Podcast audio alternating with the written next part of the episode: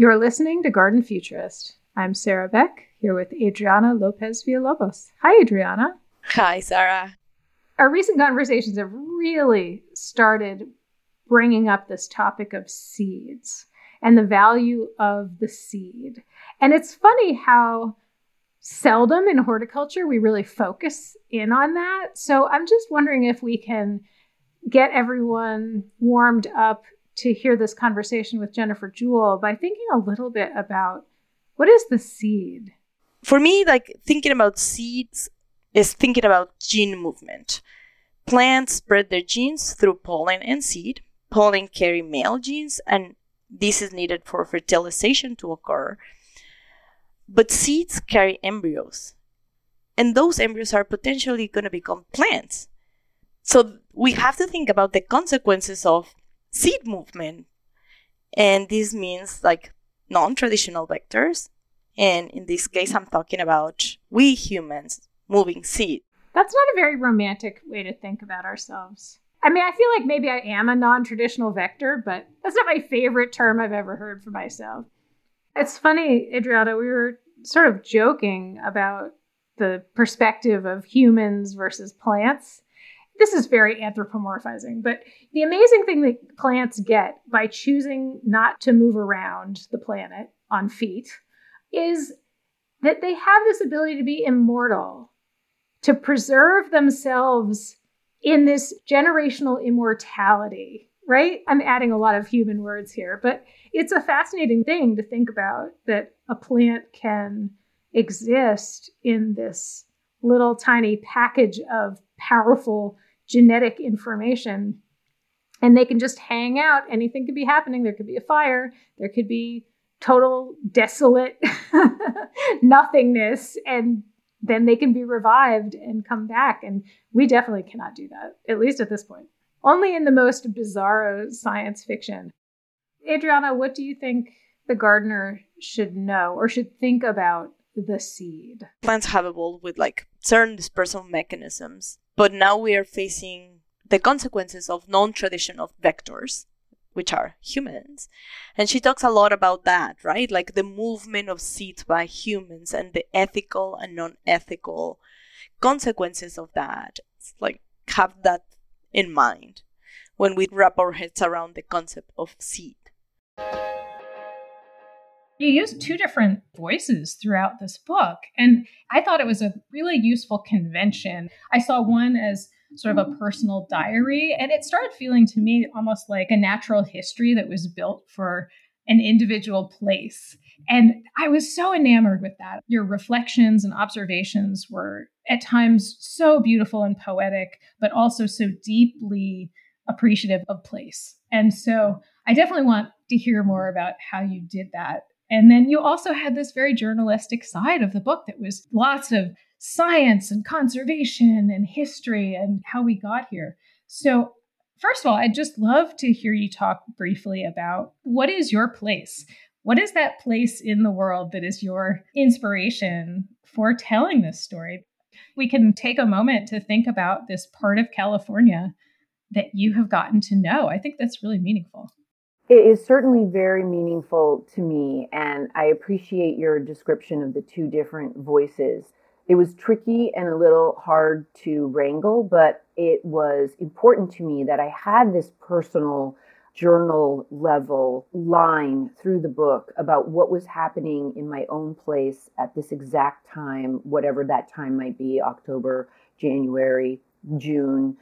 There were a couple reasons for that it was important to me that I had very personal skin in the game because that personal access point, I think, is where we find motivation to act in the best interest of all of us and of our environment and places. So that was the first reason I used the journal entries about my life with John a lot in his place, which has become my place.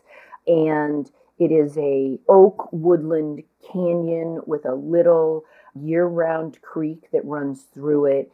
And I use it not only as where I stake my intention to be the best gardener and steward I can, but also as this macrocosm for the larger world. Like you can look at this one little prescribed place and it has so many little microclimates and little ecosystems. It has agriculture, it has mining, it has colonization. I sit, I produce my podcast and do my work and live my life on unceded homeland territory of the Mechoopda Indian tribe of the Chico Rancheria here, the Mechoopda Maidu here in interior Northern California.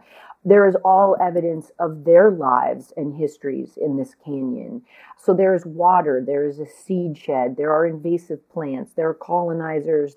So there was a way to talk about some of the bigger issues in our horticultural world, our scientific world, and our just socioeconomic world from just this one tiny place. And I think that if anyone listening to this looks at their own place, they can do the same. It kind of comes back to that beautiful reflection by Jamaica Kincaid that when you look at your garden and the plants you have assembled there, as well as your personal history in that place, the whole world and its history is there with you, right? Now, there's a third reason too, Sarah, and I think that people will notice it when they read the book. There is a great relief when you get to the personal entries after you have slogged through a complicated discussion on the history of seed libraries or seed banks or GMOs or pesticide coated seeds to finally get back to like Jennifer and John doing their little garden thing. You're like, oh, okay, now we're here again. Good. I can just rest for a second. I hope in some way that that is a reminder to everybody that if we ground ourselves in our places, we are sustained for the bigger advocacy and activism we want to hold. I think there's something very valuable, and I think most gardeners have a sense of that, you know, that understanding the place you are, getting to know the place you are, truly knowing the seasonal cycles and the plant reproductive cycles where you live, the things that are your familiar plant friends. I would go off into the ether on these things like the controversies around the opening of Svalbard or the history of the Bayer Monsanto Corporation. And I think this is true for all of us in our everyday life. Like we can get swept away by how much loss and devastation and political fatigue and economic and global like sadness and grief and chaos, right? But you can also still walk outside and those 250 year old oak trees are still like coloring up for the fall and their acorns are there and the acorn woodpeckers are yelling about who gets which acorn and it reminds us that these seed bearing plants, specifically the angiosperms, the flowering seed bearing plants, they've been at this game of survival and reproduction and collaboration and competition and migration patterns for 365 million years, right? They know stuff and they're still here. And there's something very calming about that. For me, it's the embodiment of faith. Like, I have faith in them, even when I fail to sometimes have faith in human endeavors. I did find that as you go deeper in your research, seed conservation itself, it's not just a theme, it sort of becomes a central conversation. We do talk a lot about biodiversity loss and climate change, and these are very common conversations to have with plants as a contextual part of that conversation. But I am curious if you were surprised at all as you went deeper into this research. Even though this is a familiar topic, I don't get the sense that there is a huge amount of public discourse that involves the seed conservation part of this conversation? The first thing is I come back to this binary of trying really hard not to go there because one of the things that's clear in my seed shed here in the canyon with John is that seed is both powerfully good and it is also in the wrong place at the wrong time, introduced by the wrong people, also devastating, right? So it's powerfully potentially good and powerfully potentially devastating. And by that I mean, you know, the many, many often horticultural introductions of invasive plants that have decimated and or just contaminated our native landscapes to the detriment of the native biodiversity in those places. But one of the things from this last 20 years of studying seed, getting to know seed, being impressed and awed by seed is how many times it gets siloed into these different pockets. And I think in part that has to do with that is an efficient way to think about it because you have many conversations in the world about the loss of heirloom, and I'm saying quote loss because there's some discussion in there too, of biodiversity in our passed down home garden level food crops. Like at the turn of the century, there were 500 tomato varieties or cucumbers or winter squashes. And we talk about that and, and we see that. And so there is a lot of work from Seed Savers Exchange to Slow Food and their seed summits and Stone Barns and people on the western side of the continent working on refinding, replanting, resharing the edible foods of the Asian diaspora, of the African diaspora, of, of course, the Indigenous Seed Keepers Network. Most of these are focused on the diversity of food that we as humans have selected over the last several centuries, if not millennia. What was interesting to me, interviewing some of the big seed scientists like Dr. John Dickie out of the Millennium Seed Bank at Kew in England, Dr. Stephanie Greene and Dr. Christina Walters at the USDA Seed Bank, just has a much longer name, but let's just call it that, in Fort Collins, and Dr. Colin Khoury, who is now at the San Diego Botanical Garden, and then Gary Nabhan. The separation of our food crops from our native plant seed restoration work, I understand why they've been siloed because they have different pragmatics to their conservation and their restoration or disbursement out into the world. But when we reconnect them, we see and we remember that all food crops hail back from a wild food progenitor, a wild crop progenitor in our native landscapes. So all of a sudden, the home vegetable garden, which seems sort of different than pollinator or biodiversity conservation is actually the same.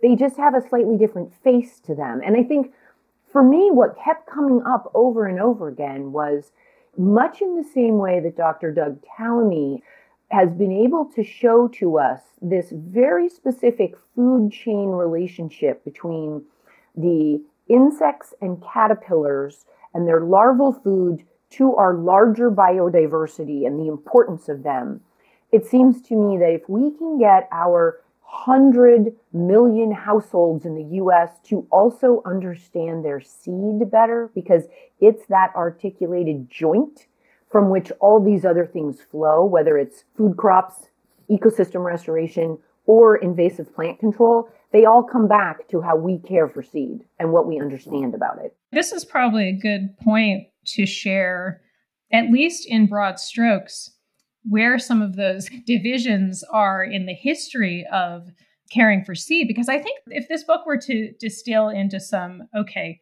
here are some top things that the gardener or the person who is interested in this topic should just know and understand from the beginning. I think it is really important to understand a little bit of this history of how this division between conservation of agricultural crop seed and then the conversation about species diversity and preservation generally, how these pieces actually have been on fairly parallel tracks. I wouldn't describe this as common knowledge. And I feel like not a lot of people have the opportunity to really look at, because again, they're in totally different fields. If you're in that world where the USDA germplasm story is you're probably not in the world as much where a lot of this general biodiversity and habitat level ecology conversation is, right? Right. You know, and I think you will be well familiar with this, but one of the things that is very clear to me in our horticultural world is we have these very steadfast, very active, and very determined groups that sometimes can't seem to like come together to be a bigger whole. One of those are the edible food crop gardeners, right? Like we need to feed the world. We need to feed our neighborhoods. We need to feed ourselves so we have self sufficiency, which I love. Beautiful. But then we have the native plant people and they are over here saying we have to rebuild biodiversity. We have to reintegrate ourselves with the native plant world and support this loss and support these insects and support clean air and clean water through those efforts. Also great. I love them. But they're in fact on the same page, but they are coming at it from two different angles. Again, perfectly efficient and good.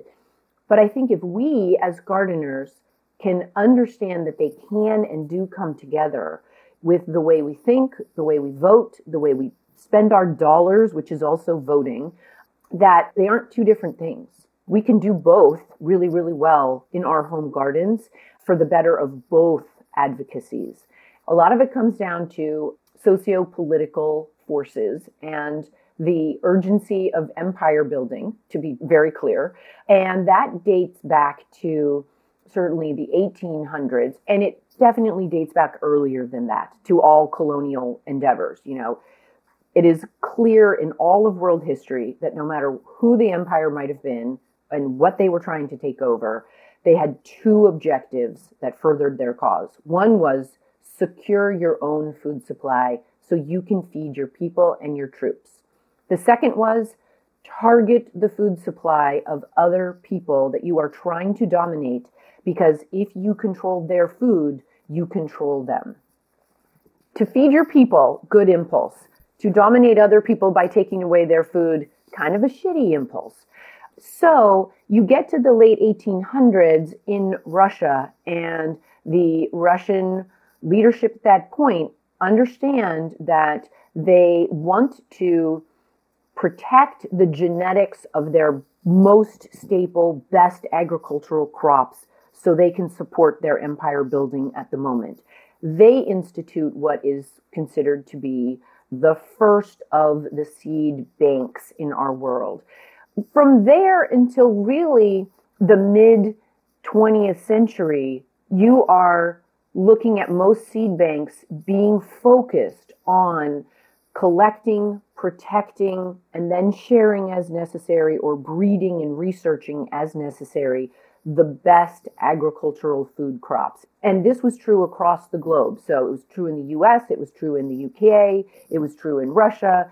And then large groups and governments got together and said, we need to secure the global biodiversity of food crops in some of these key areas around the world, such as the hub of wheat diversity and other dryland crops in the Middle East, the diversity of rice crops in the Philippines, I believe is where that one is located. So it goes on from there.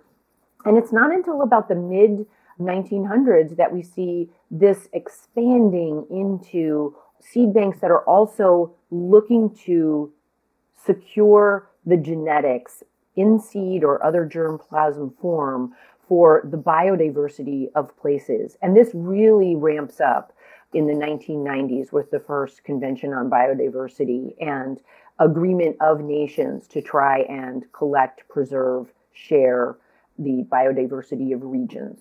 Well, and I think it's probably important to add about the Nagoya Protocol in this because if you are in the US, your home country did not participate in some of this decision making. It was heartbreaking. So the Nagoya Protocol was crafted worked on, edited, recrafted, revoted on at a UN convention in one of these conventions on biodiversity. And it brought, I think, 151 countries and subgroups signed that protocol, determining that each of those places would make big strides towards protecting, collecting, preserving, identifying, and sharing with other people the seed biodiversity of their place. The United States did not sign this protocol agreeing to this because they were worried about the economic fallout of, you know, to be quite honest, and I'll be blunt, and this is my opinion and not the opinion of the program you're listening to necessarily, but they wanted to make sure that we protected our profits in going in and exploiting resources in other countries instead of first focusing on protecting biodiversity around the world. This is kind of where the story goes next, I think. This conversation about who owns something or can we even own certain things is an interesting set of questions that you do a great job, I think, asking. But just to stay at this high level, it is very interesting how one of those key components of that protocol really had to do with sharing, benefit sharing, and this idea that within these fruits of the earth, like these are things that we can't keep from one another, especially if there's some kind of greater benefit to humanity. So I do want to jump to some of the profiles that you do in the book. These are really the big players in this world that you talk to. And it's fascinating how many different perspectives you gather from these different places. We'll just call them seed people because obviously they're scientists and conservationists and there are grassroots activists and there's people who are really working on a community level. So I should mention Dr. Colin Khoury was on our last episode of the Garden Futurist podcast. So this is a really nice segue into thinking about some of these different layers of what seed people do. Colin talked to us about crop wild relatives, we actually did briefly touch on USDA National Center for Genetic Resources Preservation in Fort Collins. That's where Dr. Stephanie Greene is, the curator, and others. That is a facility that does have an open source sharing component, which is the GRIN Global Network, the Germplasm Resources. I hate acronyms, so I'm always going to say them. Germplasm Resources Information Network. That is open source, it's an information site. You mentioned Gary Nabhan, whose work and many others as well in terms of the native seed search. And oh gosh, maybe you can help me with search is also an acronym, is it not? It is. Southwestern Endangered Arid Land Resource Clearing House. The reason I bring these up is just because I think there are seed people working at a lot of different scales that you talk about. You've got like these big banks and then you also have smaller libraries. Do you just have some insight into kind of what the roles for all of these different scales of seed work are? I'm going to apply an analogy or a metaphor here with the seed world. In any ecosystem, you have the big keystone species, the big charismatic species. So let's take my ecosystem. We're talking about the oaks and the pines. They're the big players, the big growers. You then have your shrubs, and then you have your ground covers, and then you have your perennial herbaceous and your grasses, and then you have your annuals, and then you have your geophytes. They all have different numbers of seeds. They all have different seed dispersal mechanisms. They all have different roles to play in the ecosystem, and we stinking need them all. And this is true of the seed people. We need Dr. Christina Walters overseeing with Stephanie Greene the seed bank of the US and keeping an eye because while we do have GRIN and it is open source, you have to know what you're talking about in order to go into GRIN and get what you want out of it, right? Whereas as soon as Dr. Walters and Dr. Greene became truly cognizant of how many seeds are in the seed bank that are perhaps culturally significant to tribal peoples across the continent, they have begun looking for these people, these groups wanting to access seed, and they are tagging that seed so it's easier for you to find it on Grin. Like open access sounds great, but if it has barriers like technology use and and nomenclature issues, then it's not really open, right? So you need those people, but you also need Owen Taylor and Chris Boldum Newsom on the ground in Philadelphia saying, how do we bring cultural and food and economics together to the better of the greater Philadelphia and world, right? You need all these layers of people looking out in their own places, just like you need every gardener on the ground to do what they can where they are for the environment and for food and for culture and beauty. And if you just go out and play in your garden today, use no chemicals and feed one butterfly, like you're doing it. You're listening to Garden Futurist. We'll be back in a moment.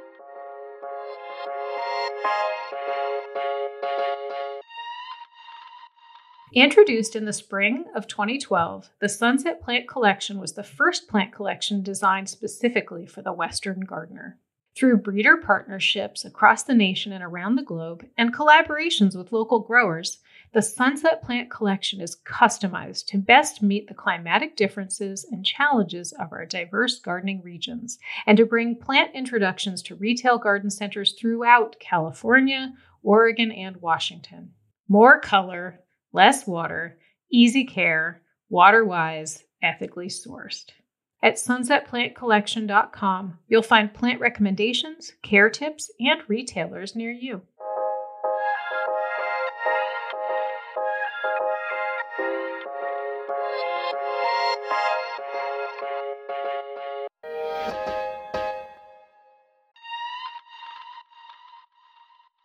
I'm glad you you brought in the indigenous cultural knowledge piece because I think that's true that that is a piece that may have been missing in earlier iterations of these conversations. And maybe shifting the paradigm that has been a worldview in which profit is the dominant decider or our own personal food source, which is our own self interest, is the decider over the greater whole. I mean, when you think about land based peoples everywhere, there has been this instinctual integration of caring for the natural resources around you, even while you grow your own food, and that there is a cross pollination there that benefits both.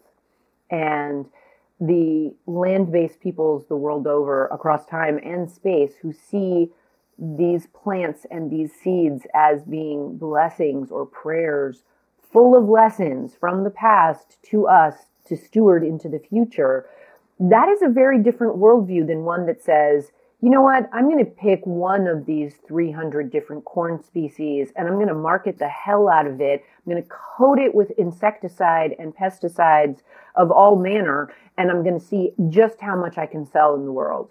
Those are two very different worldviews.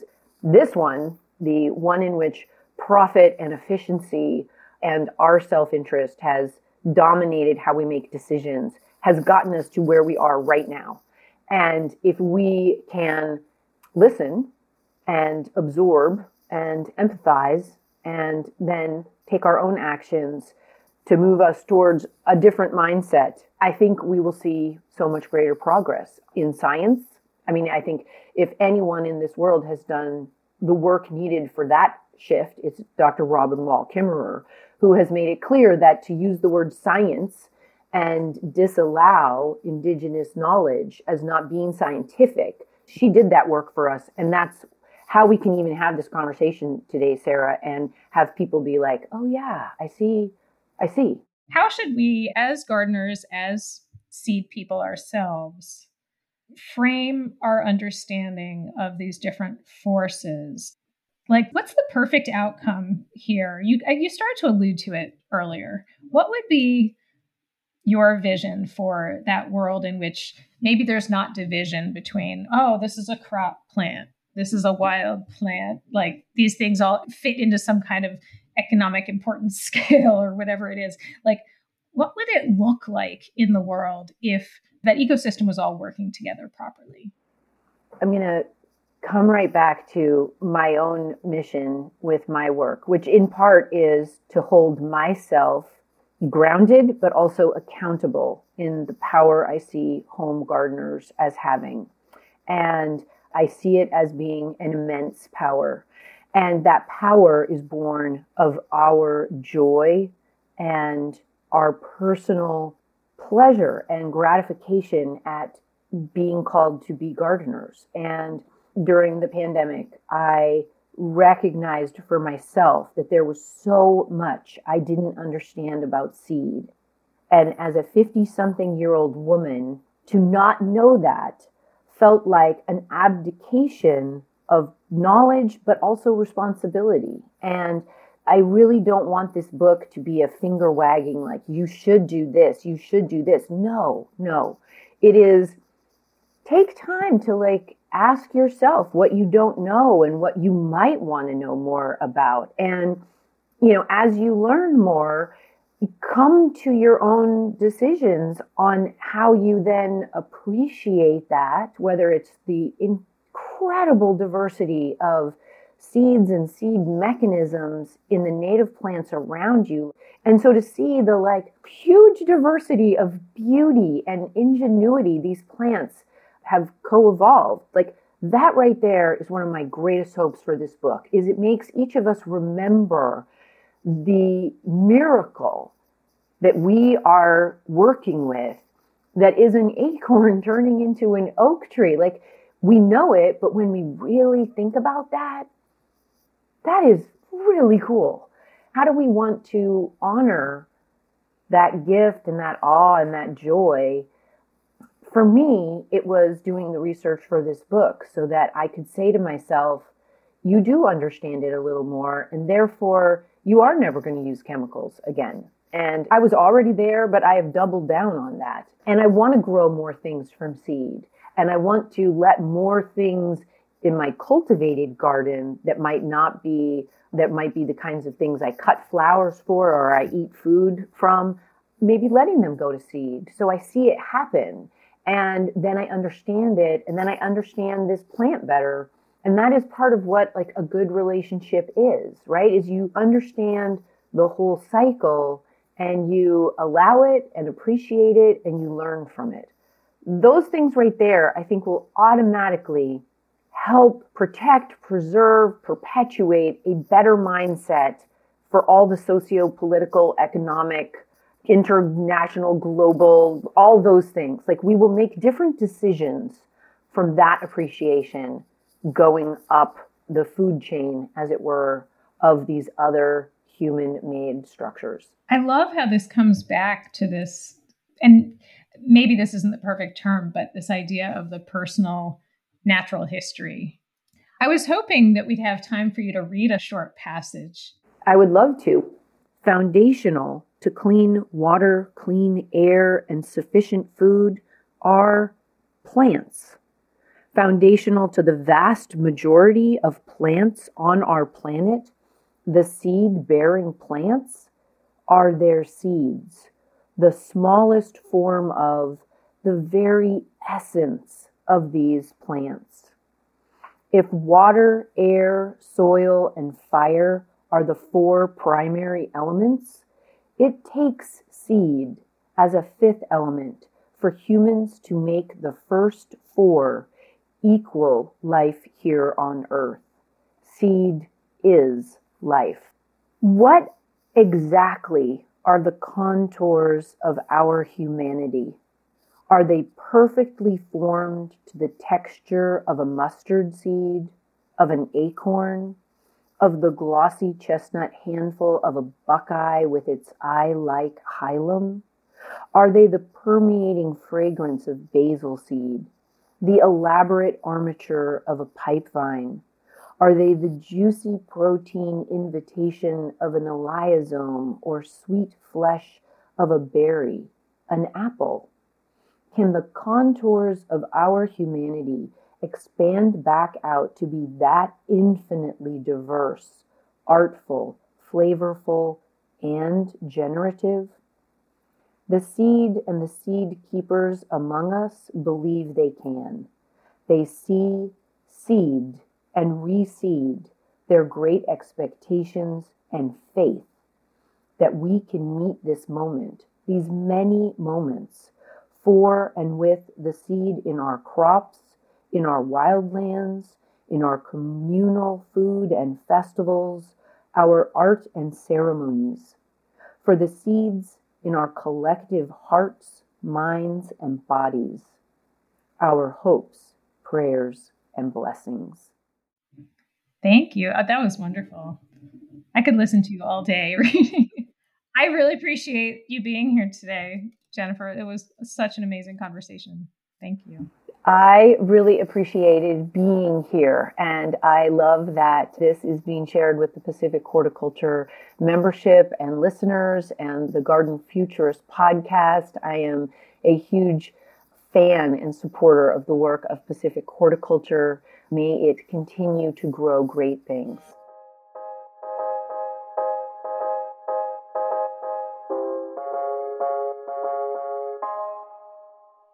Something that I talked to Jennifer Jewell about, and I really love your reaction to this, Adriana, because you know you have worked for a long time in this field where you've been involved in tracking biodiversity loss and plant species conservation, maybe in the, the global conversation sense. But there was also a really interesting conversation with Jennifer about grassroots and community work and seed libraries and indigenous communities and just a lot of conversation about much more small scale but just as important conversations about preserving plants. And a lot of the time those are food plants. It's weird how sometimes we don't end up talking about all these things in the same in the same package? Yeah in the same package right to use a good seed word. She really does a really good job at like helping us understand why we often think about them as two separate things when we treat food plants and basically like agricultural systems and efforts towards conservation, so restoration. The thing that joins these two approaches is actually seed, right? We have been largely focused on what can we eat? What do we like to eat? And that is being moved as human populations move. And therefore it's becoming part of our culture and our traditions and and where we are at.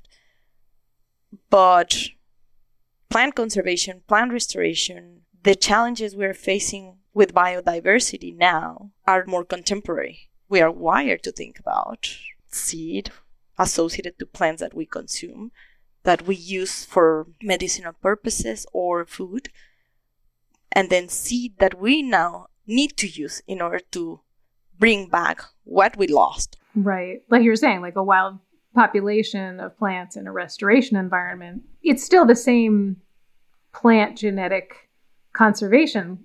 Jennifer also brings up the point that as gardeners, and we can and should relate to this story on so many levels.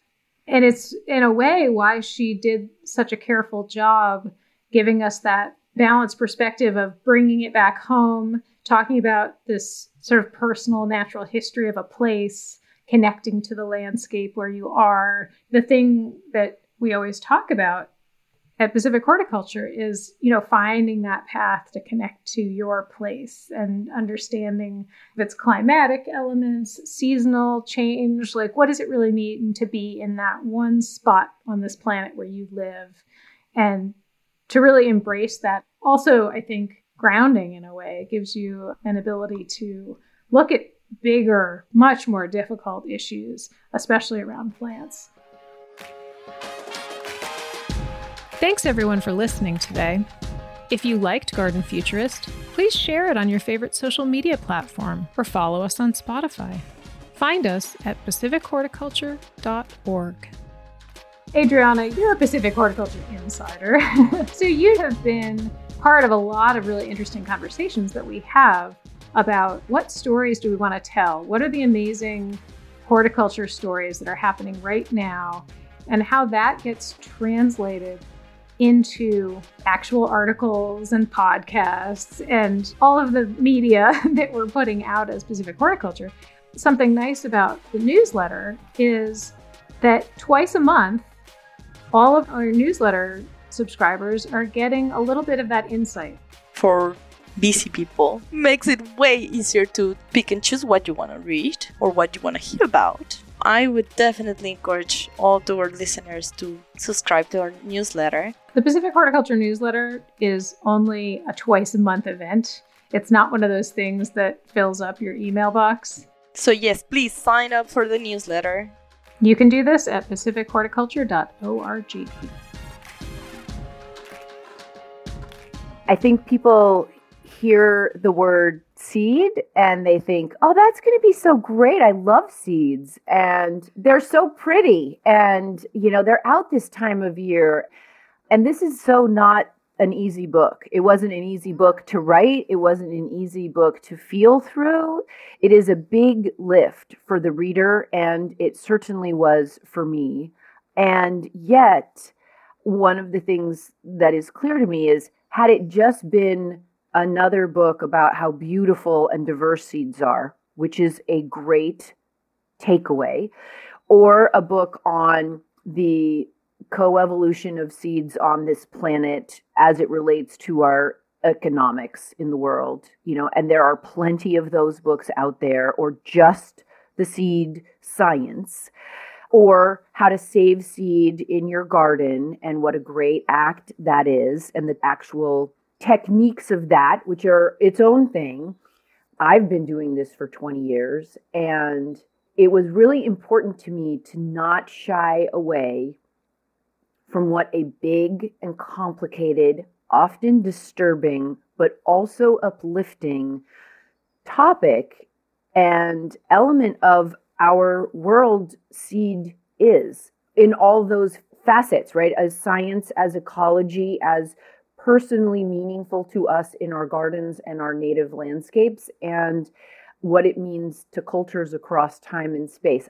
I have read The Seed Garden. I have read The Triumph of Seeds. I have read Seed Underground. I have read the Kew Millennium's beautiful photographically, and they are all fabulous resources. But in trying to bring them all together, which I may or may not have done perfectly, it just for me would have felt abbreviated. It would have felt like to not have them all in one place, given what I do and how I talk about our gardened world, would have been disingenuous and unfulfilling. And so it was important to me to try and tie together our garden edible seed with our native plant ecosystem restoration seed, our commodity level poison seed with the cultural understanding that these are ancestors and that is essentially analogous to throwing petrochemicals all over our grandmother. And to get all of those voices in one place, because this book is also not necessarily a binary. Like, this is good seed, this is bad seed, here's what you, as a gardener who cares, should do. It could never be that because there are pros to GM technology in our world. There are pros to patents in our world. But there are also so many cons because we haven't quite done it right or really done due diligence on how to tend to that level of how we are engaging with the natural world that for me i fall on the anti-gm and the anti-patent side because we we are not overseeing these relationships particularly well and i am just 100,000% on the side of cultural seed keepers who say this is sacred stuff and we need to be paying more attention on all of these levels because they are actually all the same thing, which is seed. I absolutely acknowledge the amount that you put into this book. And you're absolutely right. I certainly hope that no one would be scared away from delving into this because it is somewhat of a hard book, because I think it's also extremely rewarding. And I love that you embraced the complexity of these issues. It's so important. I also really appreciate that you bring the gardener's perspective